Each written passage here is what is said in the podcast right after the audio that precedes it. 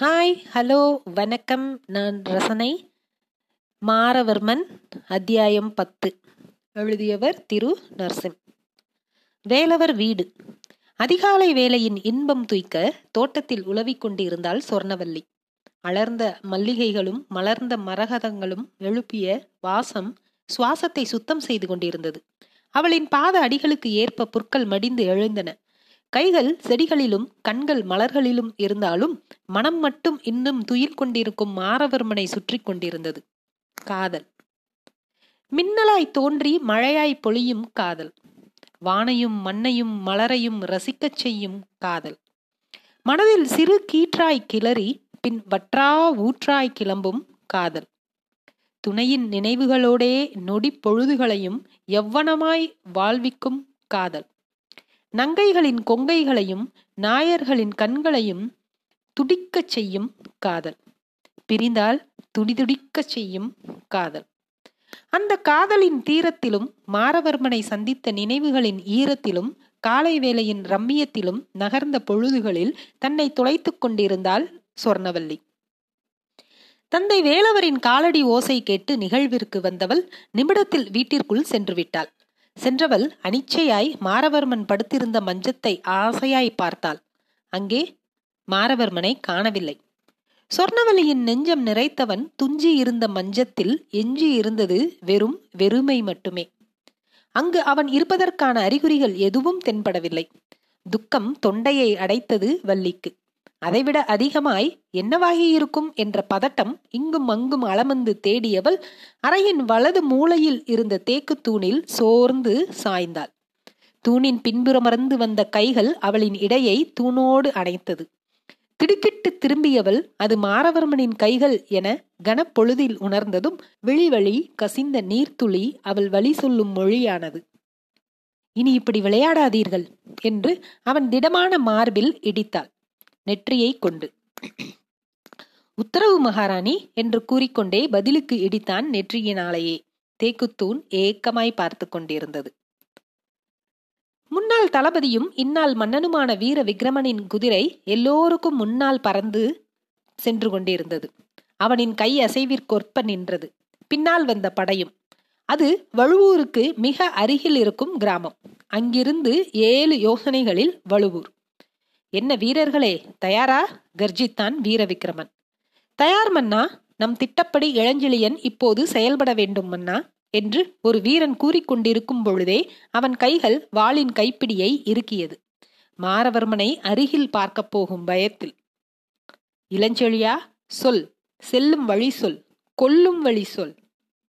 உத்தரவு மன்னா நாம் வழுவூரை நெருங்கிவிட்டோம். அங்குதான் மாரவர்மன் இருப்பதாக வந்த செய்தி உண்மையாய் இருப்பின் முடிவு உறுதி என்று நிறுத்தி அவனுக்கு என்று முடித்தான்.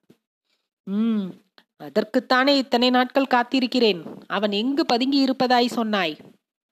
இல்லை மன்னா அது எனக்கு தெரியாது. ஆனால் வழுவூரை பொறுத்தவரை நான் முன்பே கூறியது போல் வணிகர் வேலவர் என்பவர் மிகவும் முக்கியஸ்தர்.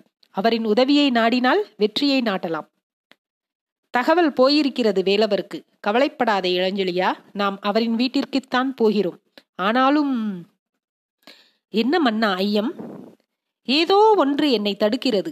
வேலவர் வீட்டிற்கு போவதற்கு பதில் அவரை மைதானத்திற்கு வரவழைக்கலாமா என்ற எண்ணமும் ஓடுகிறது செழியா மாரவர்மன் மற்றும் இளஞ்செழியனின் திட்டத்தின் முதல் கட்டமே வீர விக்ரமனை வேலவர் வீட்டிற்குள் அழைத்து போவதுதான். எனவே மன்னா நீங்கள் கூறுவதும் சரியாகத்தான் படுகிறது. என்றாலும் வேலவரின் வீட்டிற்கு போவதே உசிதமாக படுகிறது. வெளியே சந்திக்கும் பொழுது மாரவர்மனுக்கு தகவல் போய் தப்பித்து விட்டால்? இளஞ்செழியா மிக கூர்மையாக சிந்திக்கிறாய். உன்னை எனக்கு பிடித்திருக்கிறது. மாரவர்மனின் நண்பனாகி போனாய். இல்லையென்றால் என் தளபதி நீதான். மன்னா மாரவர்மனே இல்லை என்றாக போகிறான். இன்னும் என்ன இல்லை என்றால் அவன் முடிவுக்கு பின் அதை பற்றி முடிவெடுங்கள். உம் சரி. திட்டப்படி நானும் நீயும் மதிவதனரும் வேலவர் வீட்டிற்குள் செல்லும் பொழுது வெளியே இருக்கும் வீரர்கள் வாளேந்தி தயார் நிலையில் இருக்க வேண்டும். வேலவரின் வீட்டை பற்றி ஒற்றன் கூறியது நினைவில் இருக்கிறது என்று நம்புகிறேன் வீரர்களே. காத்திருக்கிறோம் மன்னா? ஆம் மாரவர்மனும் காத்திருக்கிறான் மன்னா என மனதில் சொல்லிக் கொண்டான் இளஞ்செழியன். இதழ் ஓரத்தில் ஓடிய நகையில் வீர விக்ரமனை வீழ்த்தும் சூத்திரம் வகுத்த பெருமிதம் மிதந்தது. அப்பொழுது அவர்களை நோக்கி புயலென வந்த ஒற்றன் ஒருவன் ஆசுவாசிப்படுத்திக் கொள்ளாமல் தாங்கி வந்த தகவலை சொன்னான். மன்னா சிறையில் இருந்து மன்னர் ராஜா வீரவிக்ரம குலசேகர தொண்டைமான் தப்பிவிட்டார். வேலவர் வீடு மயான அமைதியில் இருந்தது.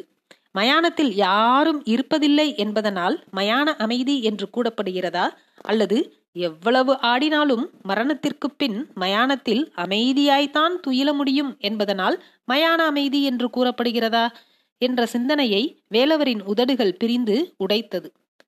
மாரவர்மரே இளஞ்செழியனிடம் வந்த தகவல் பற்றி என்ன நினைக்கிறீர்கள்? உங்களின் கருத்தை கூறுங்கள் வேலவரே. உங்களுக்கு எதிரான சதி சற்று கவலை அளிக்கிறது. உங்களை அழிக்க வேண்டும் என வீர விக்ரமன் போராடி கொண்டிருக்கிறான் வருத்தமாயிருக்கிறது வேலவரே பண்பாட்டையும் கலையையும் அன்றாடம் கற்றுக்கொண்டே இருப்பதில் நான் ஒரு நிரந்தரமானவன்.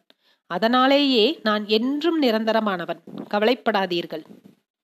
நல்லது மாறவர்மரே நீங்கள் நம் திட்டப்படி இங்கேயே பதுங்கி இருங்கள் வீர விக்ரமன் இங்கு வரும் நாளை எதிர்நோக்கி காத்திருப்போம். அப்படியே ஆகட்டும் வேலவரே தந்தை சிறையில் இருந்து தப்பித்ததும் ஆறுதலான செய்தி.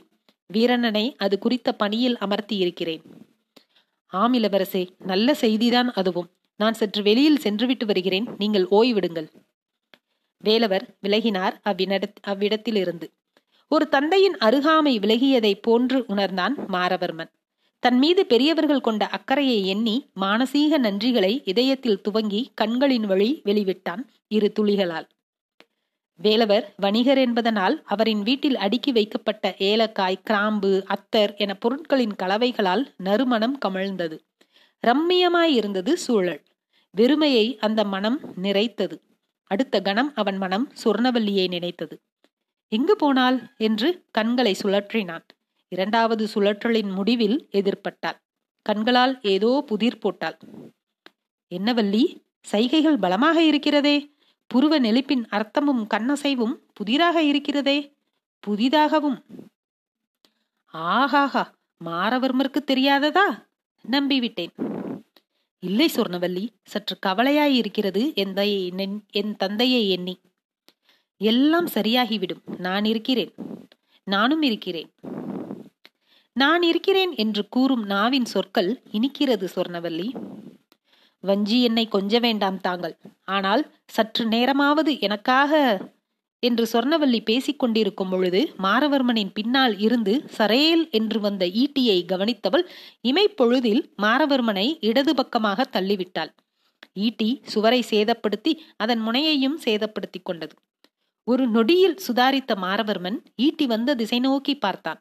வெற்றிடம். தக்க தருணத்தில் காத்ததற்கு நன்றி சொன்னா என் வாழ்வே உங்களுக்காகத்தானே மாறவர்மரை நன்றி சொல்லி நடைபெணமாக்காதீர்கள் என்னை.